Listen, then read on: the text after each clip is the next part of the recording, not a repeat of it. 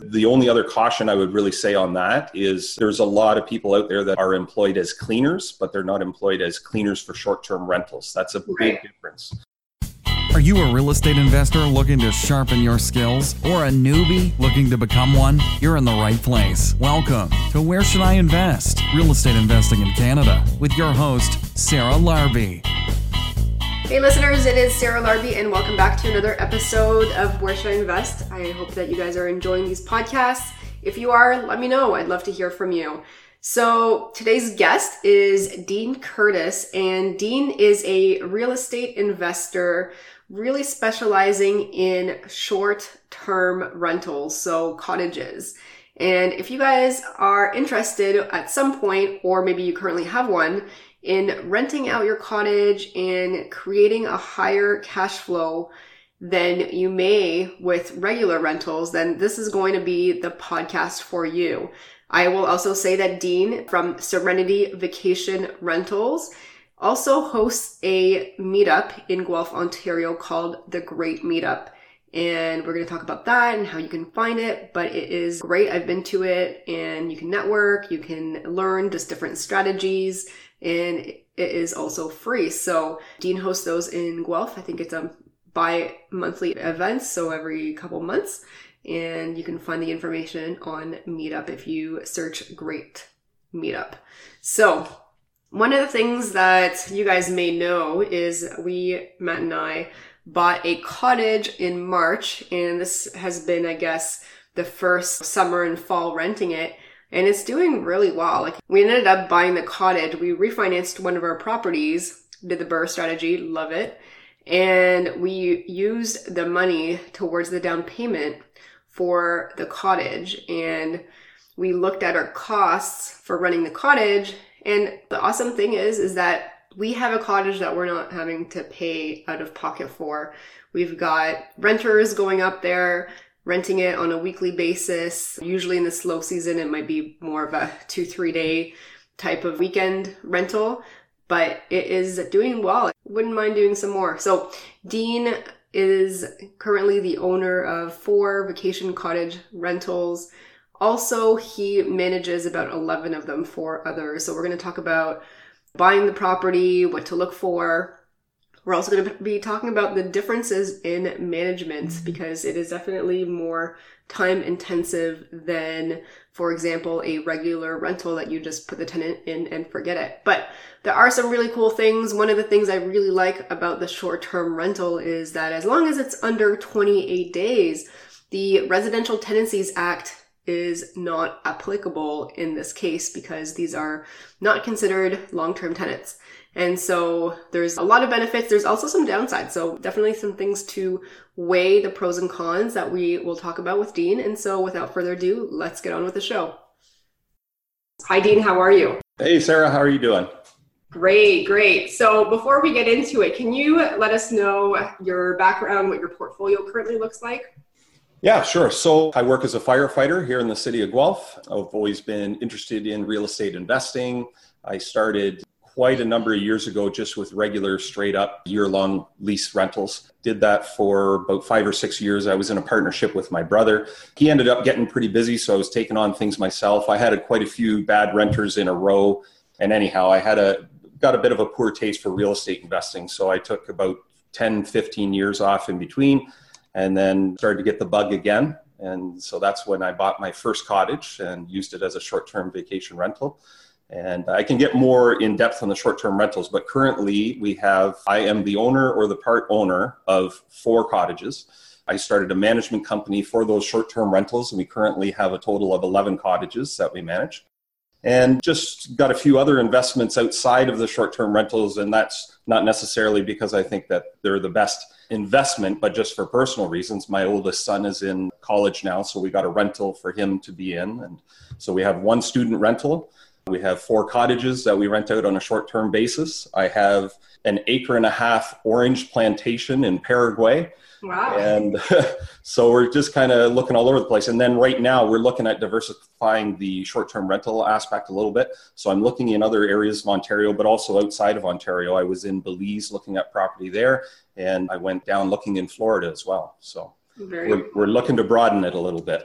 Good. So you do a, a little bit of everything. And so I, I really want to dig into the cottages and the management piece of it. Yeah. How does somebody go about purchasing the first cottage? I, I have that question a lot where they, they're doing more long-term types of buy and holds, but what are some of the differences and how do you go about it? Right. So it is really two different animals depending on how you plan to use the cottage. So you have people out there that want to have a secondary property as their own vacation destination getaway, and they want to occasionally rent it out a week here, a week there, just to offset some of the costs. So that sort of a deal would just be a straight up with your mortgage broker. You're looking to buy a secondary property. If you're looking to buy it as a rental, it is a little bit different.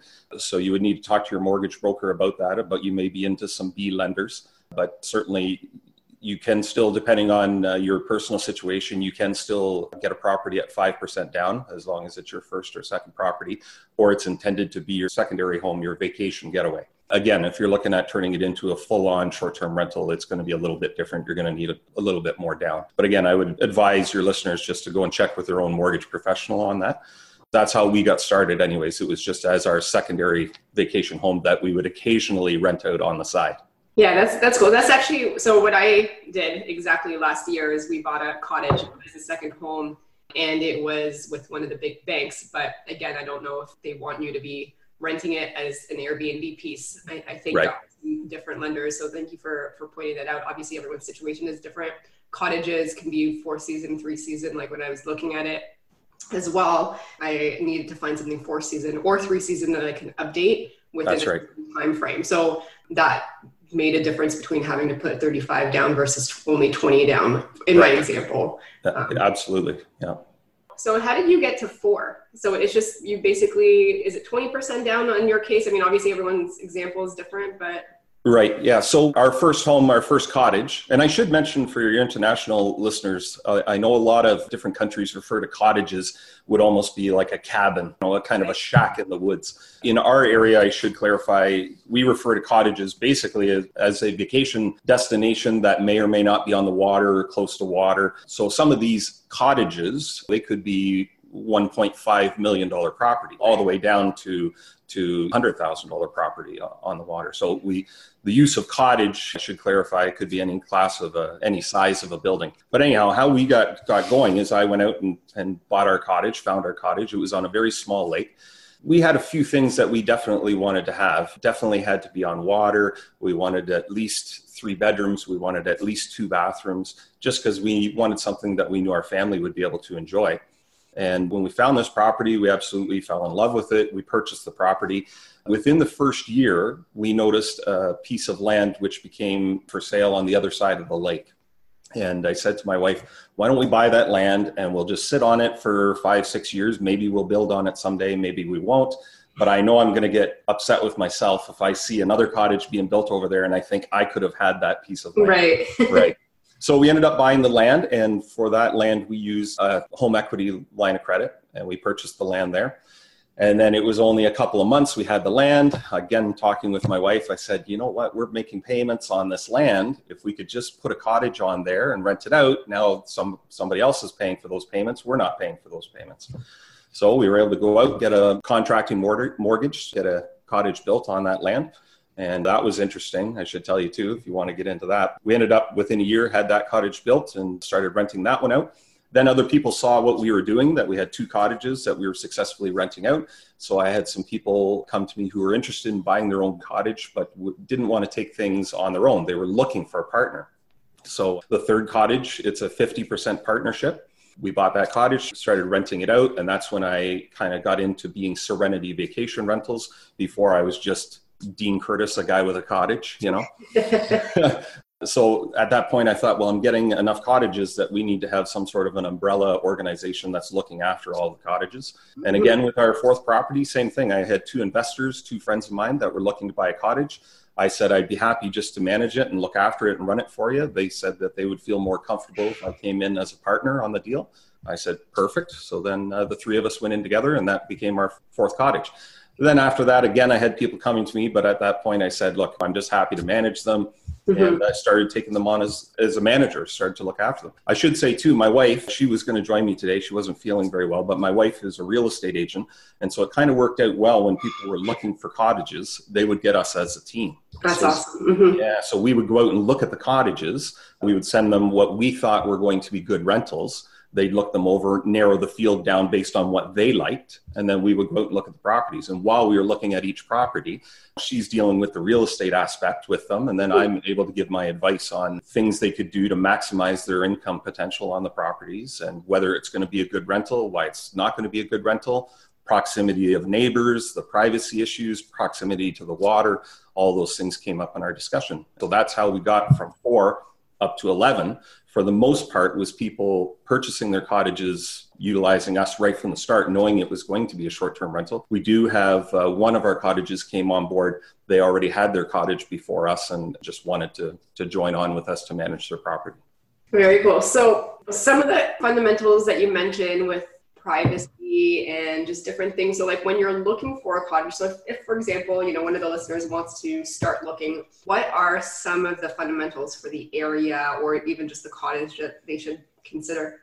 Yeah, yeah, that's a good thing to consider when you're out looking at it. So there's a, quite a few things that I have on a list when I go out and look at a property. So one of the things is proximity to Toronto. The bulk of your clientele are coming from the Metro Toronto area. So the closer you are to that area, The, probably the more you're going to pay for the cottage, but also the more you're going to be able to ask for in rental dollars. As that circle starts to grow outward, you can find a cottage at a better price, but the rental prices that you can ask for are lower and lower as well, because again, people don't want to travel too far outside of the Toronto area. There is a market for cottages that are not right on the water, that are not lakeside. But again, to buy those cottages, a lot less. The rental dollars you can get, a lot less. So I like to have cottages right on the water. You also got to think of the avatar that you're trying to market to. So the, who is your ideal customer? Are you looking to rent to small families? You only want to have family of four, family of five come and stay at your cottage. Or are you looking for an extended family where you can charge a little bit more and have a, a few more people come to the cottage? So instead of the family, am I looking at grandma and grandpa coming along? Am I looking at the in-laws coming along as well? And then right up to, you can get very large properties where you could accompany small weddings or large family reunions. A lot more insurance issues. You want to make sure that that's going to be okay with your township. But again, because there are fewer and fewer cottages that can accompany larger and larger groups, you can ask for a higher rental dollar as well for the larger properties. There's a ton of things that I like to look for with a cottage. Some of them you could put in after the fact. You always want to have a fire pit. The guests coming from the city are looking for that country rural experience. So for them to be able to sit around a campfire at the cottage, that's pretty big. If it's got great fishing. Something else to consider that a lot of people miss is they think only about the summer market. Have a look around. What kind of winter attractions are there? Are there snowmobile trails close by? Is there a ski hill close by or a, or a cross-country skiing club? What are your attractions all year long? Proximity to town. Some of the cottages here in Ontario, you may be a forty-five minute, a one hour drive to the closest town just to get groceries. That's mm-hmm. a, they come from the city. They want to have that rural experience, but yet they want all the conveniences of what they can find in a town close by. So you factor all of those things in together when you're looking at the properties, and hopefully you find a winner amongst the bunch you're looking at. That's some great points as well. I was just even thinking there's a lot of specific areas. They have a huge population in the summer months, and then all of a sudden everything shuts down for the winter. So mm-hmm. I think that's a, a great piece of advice, and trying to find something where there's still stuff going on in the winter months. Like I have right now some renters at my cottage, and it, they're actually working on a dam in the area. So there, there's five workers. Mm-hmm. So they're there for a couple weeks, and then they go to work their divers, so they go somewhere else afterwards as well. But I think that piece is important for calculating your, your cash flow and just ensuring that you've got some attractions in the area for all seasons. Absolutely. So in, in regards to management, when we say, okay, we're going to have a cottage, we're, I'm guessing people are going to either use V R B O, Airbnb, where, where do they start? So they have the cottage, they closed on the cottage, and they want to get started. Like, what's the next step? Right. So as you said, so even before you, you get out there and start advertising, you need, need to make the decision, am I going to manage this property myself? or am I going to have someone manage it for you? You can certainly look after the property yourself. You don't have to worry about paying any commissions to a manager to look after the property, but then you have to take that in contrast with, now I'm fielding phone calls sometimes through the night. How do I get the microwave working? I can't find the remote for the T V. We got our car stuck on the drive coming in. What do we do now? The winter time, we get some pretty harsh winter snow up here. So those are all things to consider. So if you're looking to take on managing and looking after the property yourself and fielding those phone calls, that's all great. You need to decide on where you're going to advertise. Some of the common places, uh, of course, would be Kijiji, which is usually free to advertise. That would be similar to Craigslist in the States. You could use V R B O, Airbnb. There's cottages in Canada. There's a number of different advertising platforms, and there seems to be new ones coming out all the time. So, I mean, we test some of our cottages in some of those different advertising platforms to see how they perform based on the cost of us advertising. Something to consider as well is, a lot of times in these advertising platforms, there's going to be charges to you as a host, sometimes either as an upfront advertising fee or as a commission that they will take off of every rental, which is booked through that advertising platform. Or the other thing to, uh, if if it's not in that form, I'm sorry, so it's either through an upfront commission or an upfront charge or commission on the rentals. So that's something you want to factor in to see how that advertising platform is performing. When the guest is booking, you may, through that platform, be charged a commission on the rental, but that guest may also be charged the commission on that rental. So the overall charge to the guest can be significantly higher depending on the advertising platform they're coming through. So the end goal should be for you as a host or as a cottage owner to try and direct as much of that traffic to your home base as you can, because it's going to be cost savings for your guests. They're going to be happier overall, and a lot more money ends up going into your pocket depending on how you set up your prices on the advertising platforms. So with my owners, I give suggestions on where I think their rental prices could be. Ultimately, the owners can make the final decision on where they want those rental prices to be.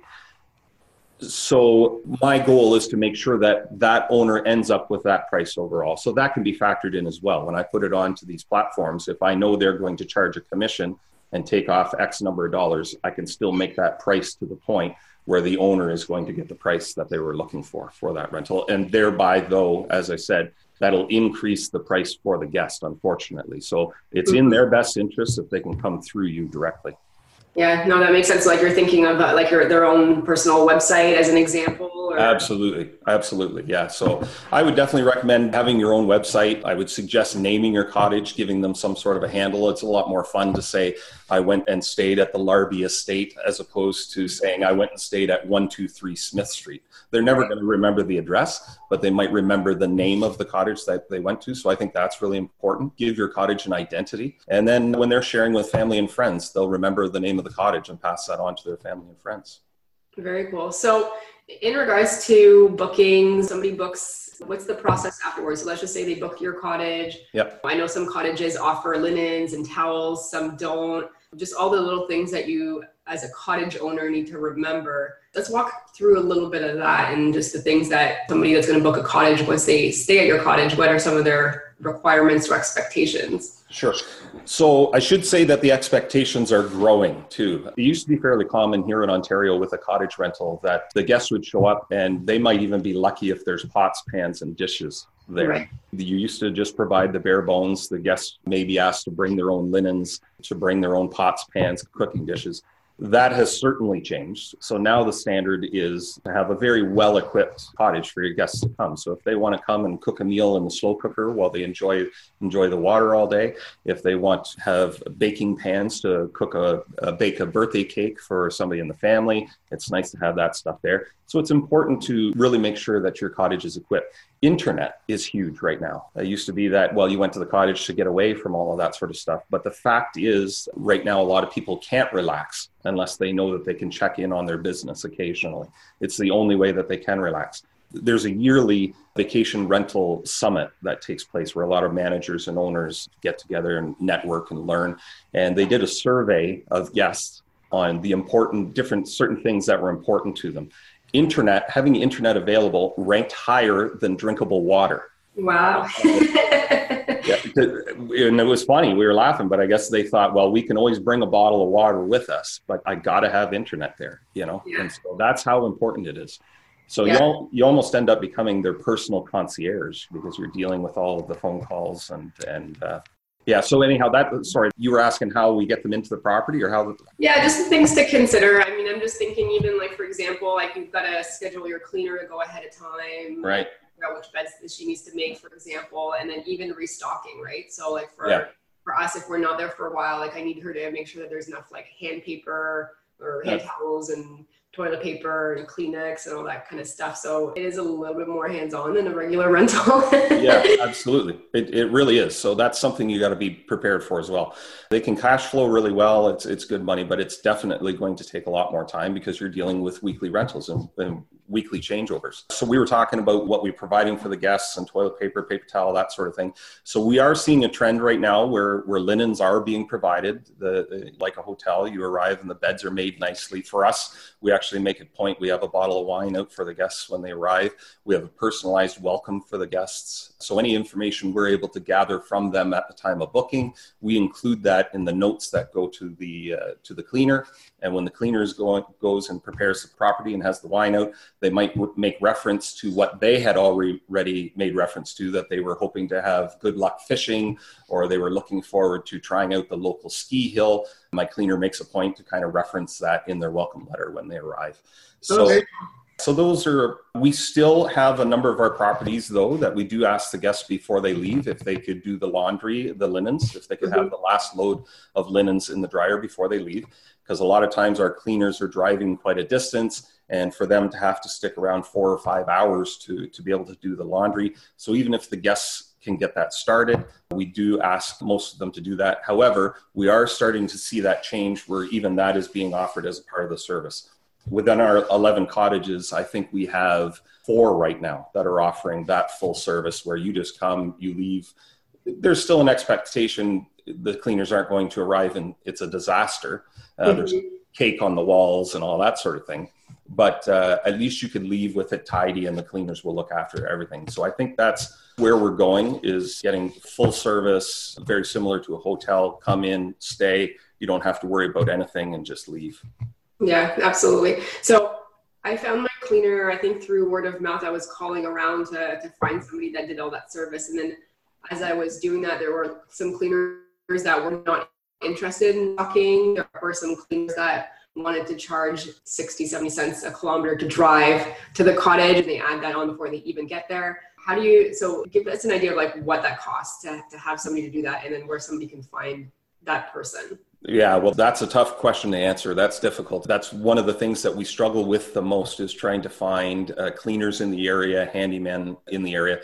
And again, just because usually these cottages can be remote, there's a lot of driving involved. In these remote areas, it tends to be any of the people that are living there full time tend to be older and, and retired and not interested in taking on any extra jobs. So that's the question. And all I can say is we just kept putting ads out. When we find a good person, we make sure that they're compensated appropriately so they don't want to go somewhere else. And the only other caution I would really say on that is there's a lot of people out there that are employed as cleaners, but they're not employed as cleaners for short-term rentals. That's a big difference. So you have a cleaner who cleans houses for a living. Well, they're used to coming in and cleaning your home, but maybe they don't do laundry. Or they don't, I'll, I'll clean, but I don't empty garbages. That's something I don't do. Well, if our cleaner shows up to our property, if it already looks beautiful, that's great. But if they show up and it's a complete disaster, that cleaner still has to be able to get that ready for the next person to, that shows up. And uh, we can deal with those past guests, no problem. But the cleaner still has to be able to do the clean and say to the owner, oh my God, it was a disaster. It took me nine hours to clean it. Here's why. Here's some pictures of maybe the, the mess that they made or the damage that they did. And the owner can deal with that after the fact. Now, I should say, I don't want to scare everybody away. I mean, the amount of times where I get a call from a cleaner where they've left it a disaster or they've broken stuff is less than five percent of the time. Yeah. And even with that, when I do get a phone call, this was broken or that was broken, most of the times it's something very small. They broke a mug, they broke a dish. Right. I, uh, I tell my owners it's best for them if it's anything under fifty dollars or less, if there's any damages, anything missing, and it's worth fifty dollars or less, consider that part of the cost of doing business. Mm-hmm. So things are going to happen. If you have a fantastic family that comes and stays at your property and they left you a great review in the guest book, they had a wonderful time, they're going to tell all their friends and family what a great time they had. But then I email them afterwards and say, oh, by the way, I found a broken dish. You owe me ten dollars. Right. It's not worth the, the loss of the, the referrals that you're going to get from that guest. You know. Exactly. I think the other thing too, like most of them will actually let you know, like I find they're, they're pretty reasonable. They'll call and say, I accidentally broke this, or, you know, is there anything that you want me to do with it? Or I know somebody broke a, like a wine, like corkscrew uh, opener, yeah. They want to replace it. So I think most of the time, like people are pretty good. Like they're not there to destroy the property. They're there to absolutely you know, hang out with their family and have a good time and hopefully come, come back again. And the reviews, I love the reviews like on the Airbnb, because I think it just gives people an ability to say, like, I want to keep my standing, my five stars. So they, they leave the place in like pretty good shape. And it's funny because I think that the sites with reviews, the, the guests have been better than even like people that we personally know that we're like, okay, you go up and, and we do this deal under the table. Like not all of them, like some of them have been great, but sometimes the the kids will like, I don't know, leave popsicle stains everywhere. And then yeah. you know, they don't really clean. And then you, you go up and then you didn't hire the cleaner because you were kind of like helping them out. And then you go up and it's not as, as, as you left it. But I think the one thing that drives me a little crazy is when people, for example, like will break something and they don't even tell you, like we'll go yeah. out here and we found like one of the knives and like the block of knives like was missing. And I would have liked to know yeah. time and I wouldn't have charged them, but it's all those little things you realize when you go up there, because we enjoy our cottage ourselves and once in a while. And so when things are all, when they're all over the place, we'll fix them. If we know about it, it's fine, but we don't like to just have surprises of, oh, this is broken, we didn't know about it, you know? Yeah, yeah. And, and the tough thing, a lot of times the new owners, what they have difficulty with is you get your cottage and you get it set up perfectly. And then you have four or five rentals and they come, and then the owners come back to the cottage and, well, this chair has kind of moved a little bit over here. These movies have moved from this shelf over to this shelf, and it drives people crazy. So I try and warn everybody, listen, they're, they're going to be living in your property. They're going to be using it as they would their own home.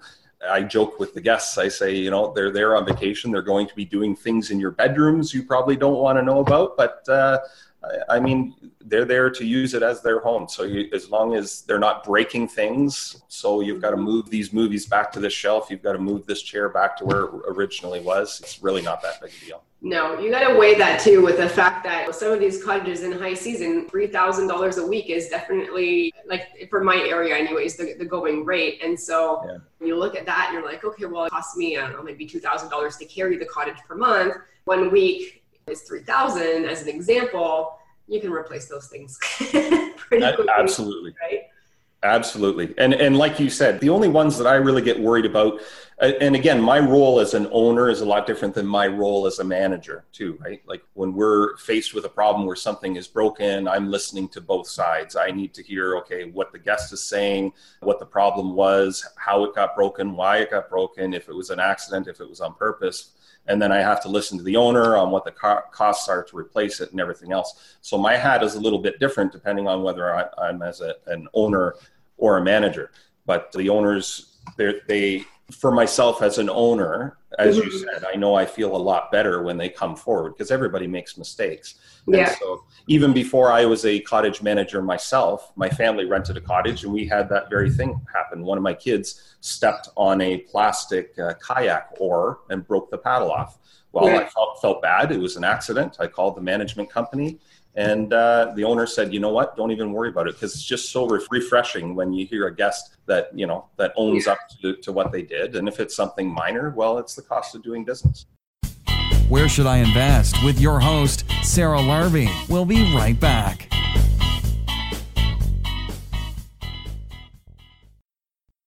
Hey guys, I just wanted to take a quick moment and pause the podcast interview here because I wanted to introduce you to Dalia Barsoum of Streetwise Mortgages. I am a big believer, as you guys probably have heard, work with a mortgage broker. They are going to help you scale. And when I was first growing in real estate investing and looking to buying my second property and my third property, I was going directly to the bank then. I hadn't met Dalia yet. And I actually was hitting a roadblock when it came to financing because the bank started asking me for twenty-five percent as the down payment. And then for my third property, they wanted thirty-five percent. And it was really, really hard for me to A, understand why it was creeping up like that. And B, I didn't have thirty-five percent to put down. I had twenty percent. And luckily, I actually met Dalia at that point in time. And Dalia is actually an investor herself, and she works with many, many investors. And she knows all the pitfalls and the barriers that normally come up with dealing directly with a bank and all the different lenders. And Dalia was actually able to not just find me proper alternatives, but I've got nine properties now and I'm still able to get financing with A lenders, and it allows me to be able to scale up without hitting the financing wall. And so she's been a tremendous help. So the other thing I really, really enjoy is Dalia also does a free goals analysis. So if you go to either my website or her website, streetwise mortgages dot com, mention the podcast and ask for the free goals analysis, it was a game changer for me. And it allowed me to actually understand what I needed to do, how many properties I was going to get because of the cash flow that I was looking for. If you guys wanted to reach out to Dalia, you can reach out to her by email, which is info at streetwise mortgages dot com, or you can actually reach out to her on the website at streetwise mortgages dot com and then just go to the contact section. And you can also call her at one eight hundred two oh eight six two five five. Thanks for listening, and back to the show. Back to the show. Where Should I Invest? Real Estate Investing in Canada with your host, Sarah Larbi. Yeah, no, absolutely. So are you cash flowing? And then, I mean, I, I guess I kind of know, you know, I'm thinking the answer is going to be yes, but I just... I, be interested in hearing an idea. So if you were to take your cottage and you were to rent it long-term, you know, what does that look like in comparison to the cash flow that you make when you do it short-term? Or is it kind of break even because of the, you know, vacancy is a lot higher? Oh, it's night and day. It's okay. Night and day different. So I've had full-time rentals, as I've told you in the past. I've had full-time, uh, sorry, straight up rentals here in the city of Guelph years ago, where I rented to a family on a year-long lease. Renting it by short-term is cash flowing way better. There's a lot leftover money at the end of the year, but there is a lot more work involved. Uh, as I said, you know, you're dealing with phone calls, you've got changeovers every week, you have cleaners coming in, handymen coming in, you're sending out payments by email transfer to make sure that all of these people are paid and looked after. So it is a trade-off. If you're willing to put in the work, It can be it can be lucrative, it can be good for you, but it is not as passive as looking for a family to rent out on a year-long lease and stay in the property for a year. So there there is a big difference. Yeah, higher cash flow, and you still get to enjoy a cottage where you've got others paying for it, but definitely more more management intensive. And I was looking at different companies to manage it. I mean, it's not uncommon to be in the twenty percent, even potentially a little bit more. That's uh, right. every so, single time you rent it. So if you're renting your cottage for, you know, three thousand dollars a week, you're most likely paying twenty percent. And so, you know, you got to look at the pros and cons, and is that worth worth it for you or or not? That's right. As management companies in Ontario right now are charging anywhere between thirteen percent all the way up to thirty percent. And with that commission, there's going to be a lot of different things that they offer. So so be sure to check that out as well. Talk to the manager, uh, you know, what exactly are you getting for that percentage? Mm-hmm. So is there a, a site that you prefer? Like, is it V R B O? I mean, other than obviously people directing people to your website, because you mentioned that, but is there a better, or is there something better between V R B O or Airbnb or for, for your market that you're looking at? Yeah, so I find that those are the, certainly the two big ones are V R B O, Airbnb. There's Canada Stays, which is now V R B O has bought them out. There's uh, Flipkey. There's, um, but the, there is a few different options available to you. Uh, I find Airbnb is bringing in a lot of the traffic.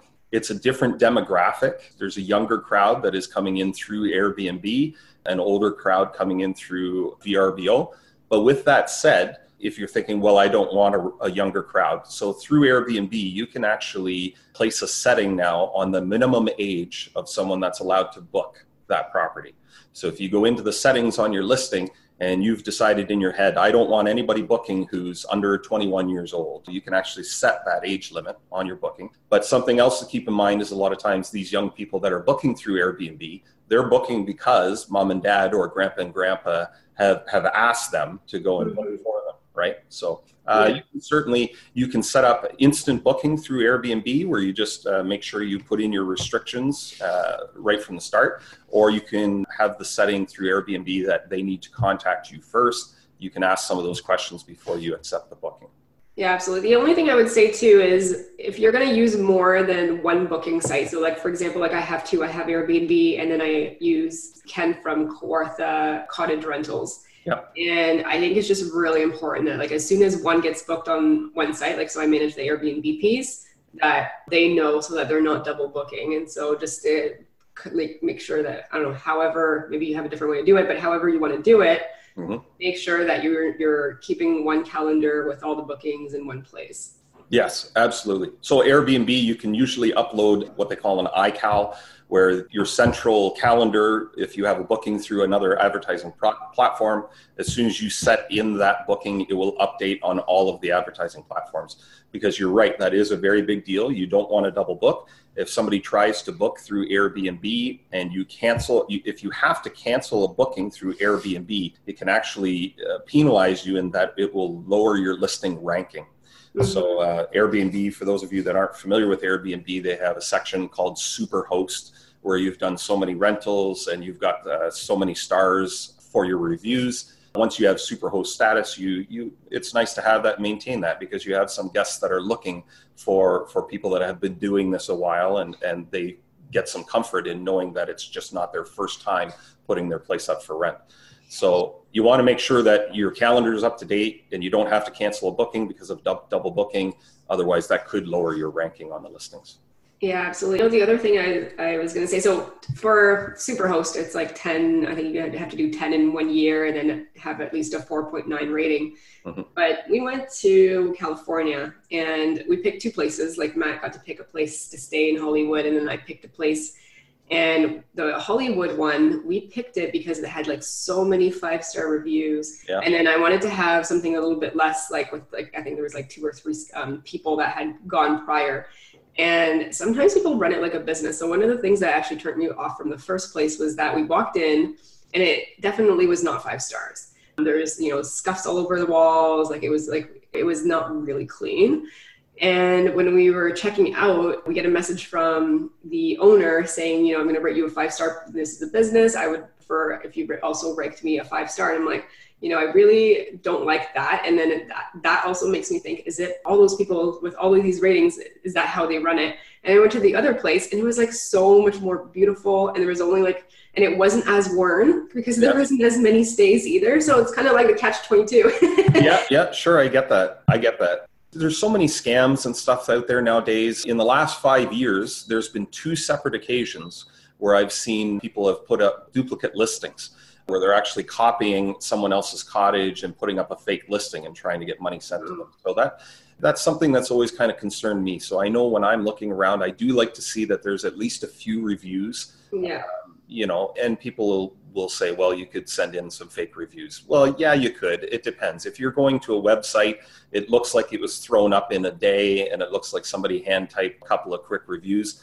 That's one thing. If you're going to a website and you see that uh, it has multiple pages and that there's over forty reviews on the property, that's a lot different. Then you know that this is a legit place. And, and mm-hmm. because it is really a leap of faith.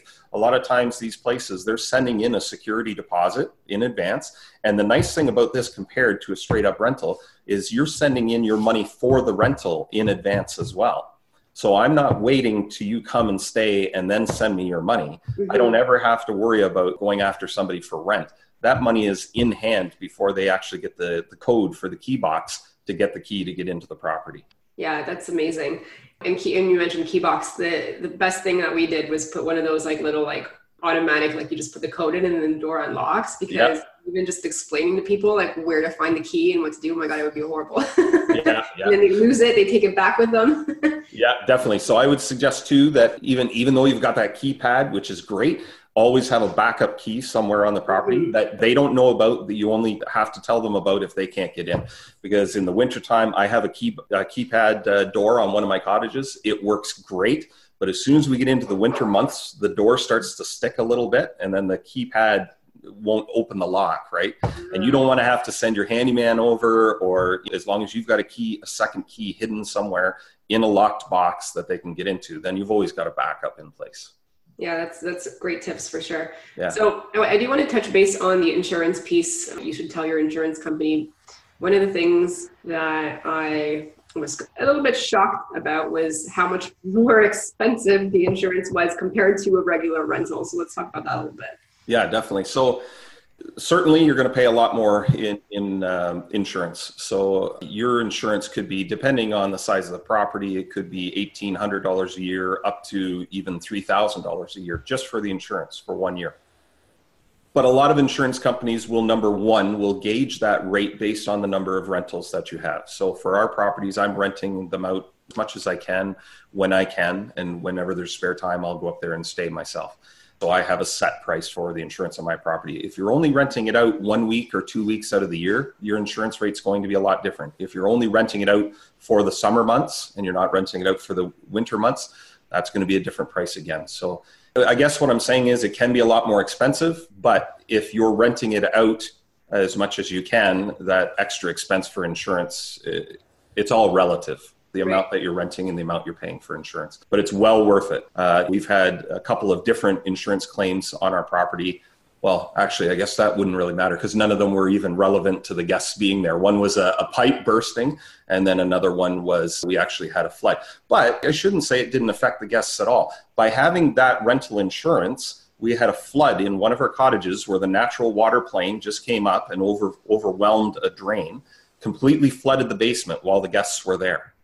So the insurance, because we had full rental insurance, it covered for all of our losses on the property, but it also covered loss of rent while we had to send guests away.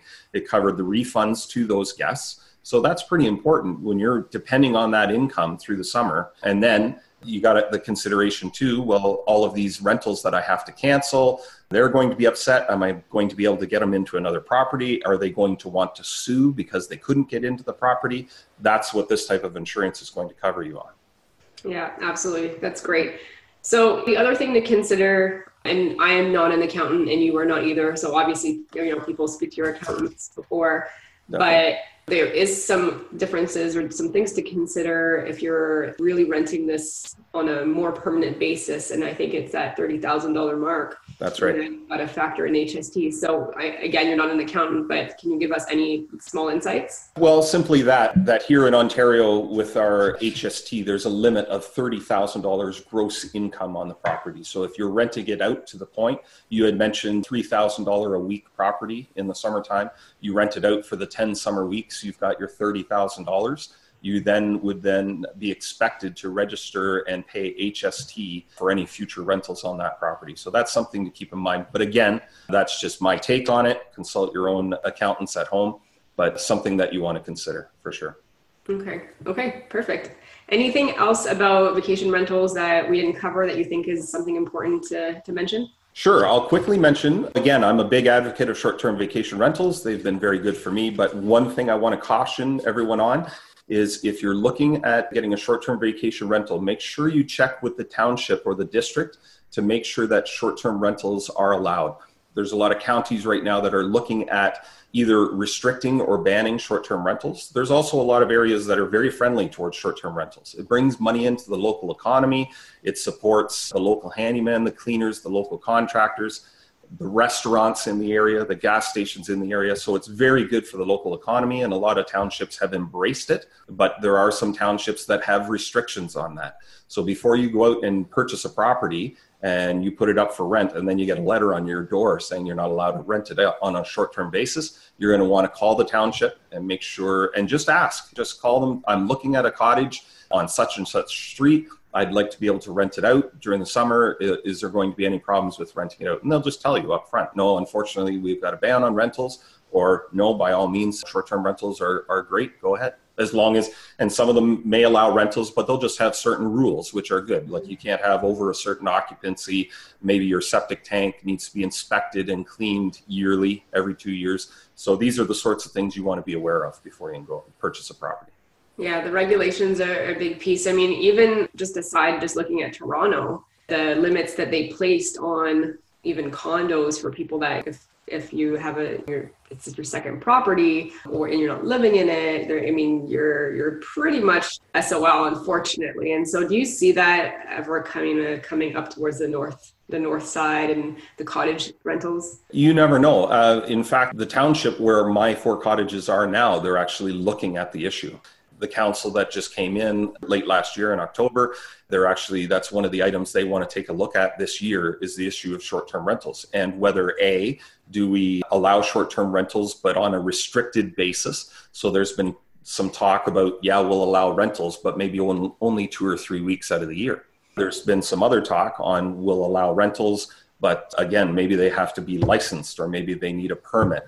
So we're just kind of laying in wait right now. We're trying to be vocal and active with the council up there, letting them know the benefits of short-term rentals, but we'll have to see where things land.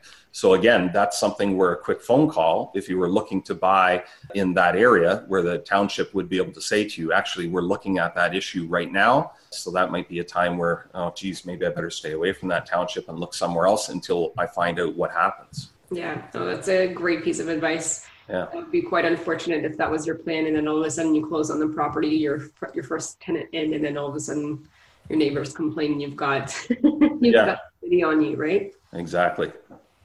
Okay, excellent. Well, thank you very much. So next part of this is called the lightning round question. So I'm going to ask you a series of five questions. Everybody gets the exact same questions and just give us the first answer that comes to mind. You ready? Okay, let's go. All right. Question number one, your favorite real estate investing book ever. What is it?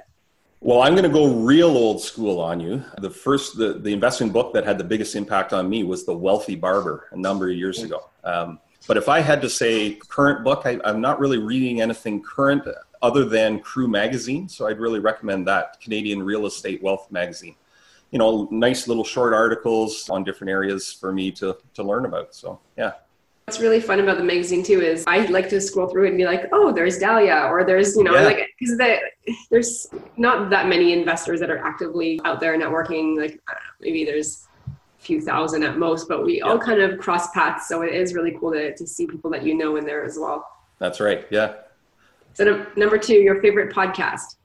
Well, other than yours, Sarah, I would say I've got two. I like The Real Estate Guys. It's an American uh, podcast, but I, I like, they've got some really great subjects there.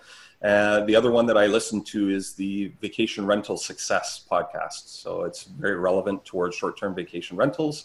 And they let you know what's current and what's going on in the in- industry right now. Yeah. Very cool. Are, is it American or Canadian? It's Canadian. Uh, so oh. the la- lady who runs it, Heather Bayer, she's uh, Canadian and uh, she runs a large management company here in Ontario. So she's based out of Canada, but the content is applicable for short-term rentals around the world. Okay, great. So number three, what do you do for fun aside from real estate? I would have to say just movies. I, there's nothing better than uh, sitting down on the couch and watching a movie or going to the theater and just escaping for two hours, you know, so that that's probably what I would have to say. Okay. All right, cool. Number four, if you lost all your money and assets tomorrow, how would you start again? I would work my butt off in two, three, four jobs, whatever I had to do to get the minimum down payment for a modest short-term vacation rental. That's what I would do is just, I would want to make sure it was something that cash flowed well. So that's where I would start. Okay, great. And last question, number five, if somebody has fifty thousand dollars and they want to get started, how would you recommend that they spend it? I would tell them just get started. So uh, if they've got fifty thousand dollars, I'm going to pretty much the same as my last answer. It, it would be difficult to maybe find a cottage with fifty thousand dollars as a down payment. Although as long as you've got the income to support it, you could use it as a primary residence and maybe just rent out a lower level on the lake. That might be an option for you. But if that's not an option, maybe a student rental somewhere. Look for a condo or something. But just jump in, number one, get started. Don't have analysis paralysis and just keep analyzing and not investing. But number two, my other big tip is make sure it cash flows, especially your first one or two properties. Um, if you're just barely paying the bills and a big expense comes along, uh, you need a new roof, you need a new furnace, something like that, it's enough to wipe you out again and have you never want to get into real estate again. So make sure your first one, two, three properties really cash flow well, and then you can start to make purchases that look more at appreciation over time. Yeah, I mean, that is a great point too. For our cottage, actually, we, most of the listeners know that we we buy in Brantford as the B R R R R strategy, or buy and hold. And, you know, we refinanced one property, pulled out the enough equity to actually put on the down payment for the cottage. Oh yeah, so yeah. Technically, we bought that cottage using the bank's money, and the house, we've had it for, I don't know, three, four years. We still have it. We just refinanced it. But again, like, that's a great point, because if you buy something small that you can handle to start with, wait two, three, four years, at some point you can easily use that, refinance, and buy a cottage. Because five years ago, I would have never thought I would own a cottage still in my early thirties. That's right. Yeah. Yeah.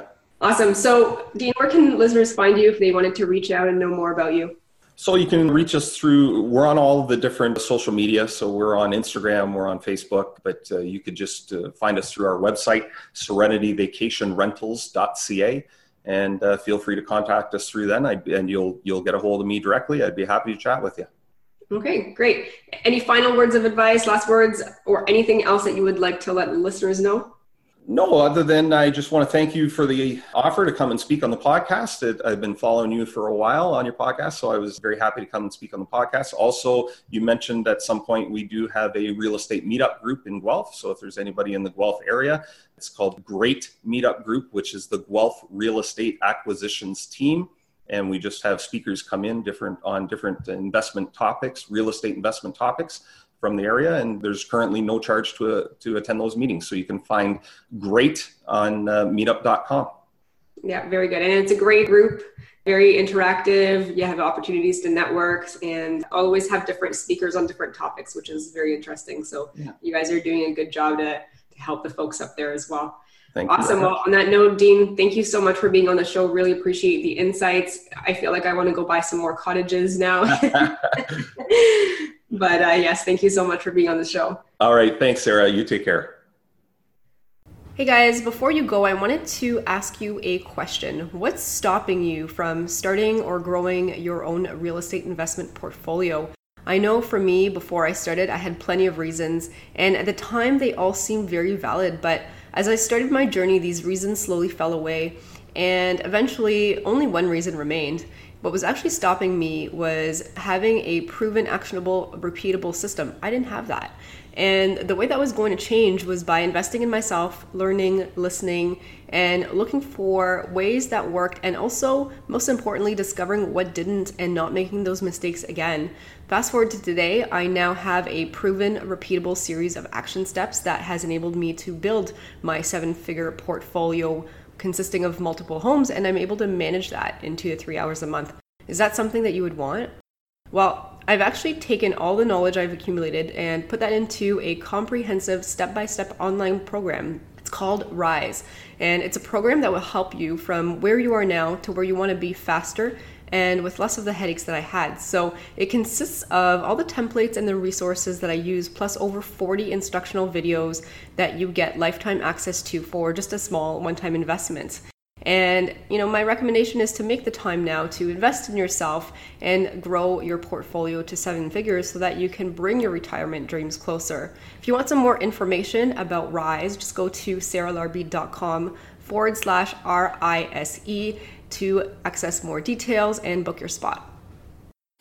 Thanks so much for listening to Where Should I Invest with your host, Sarah Larbi. Make sure to listen in next time. We'll catch you on the next episode of Where Should I Invest.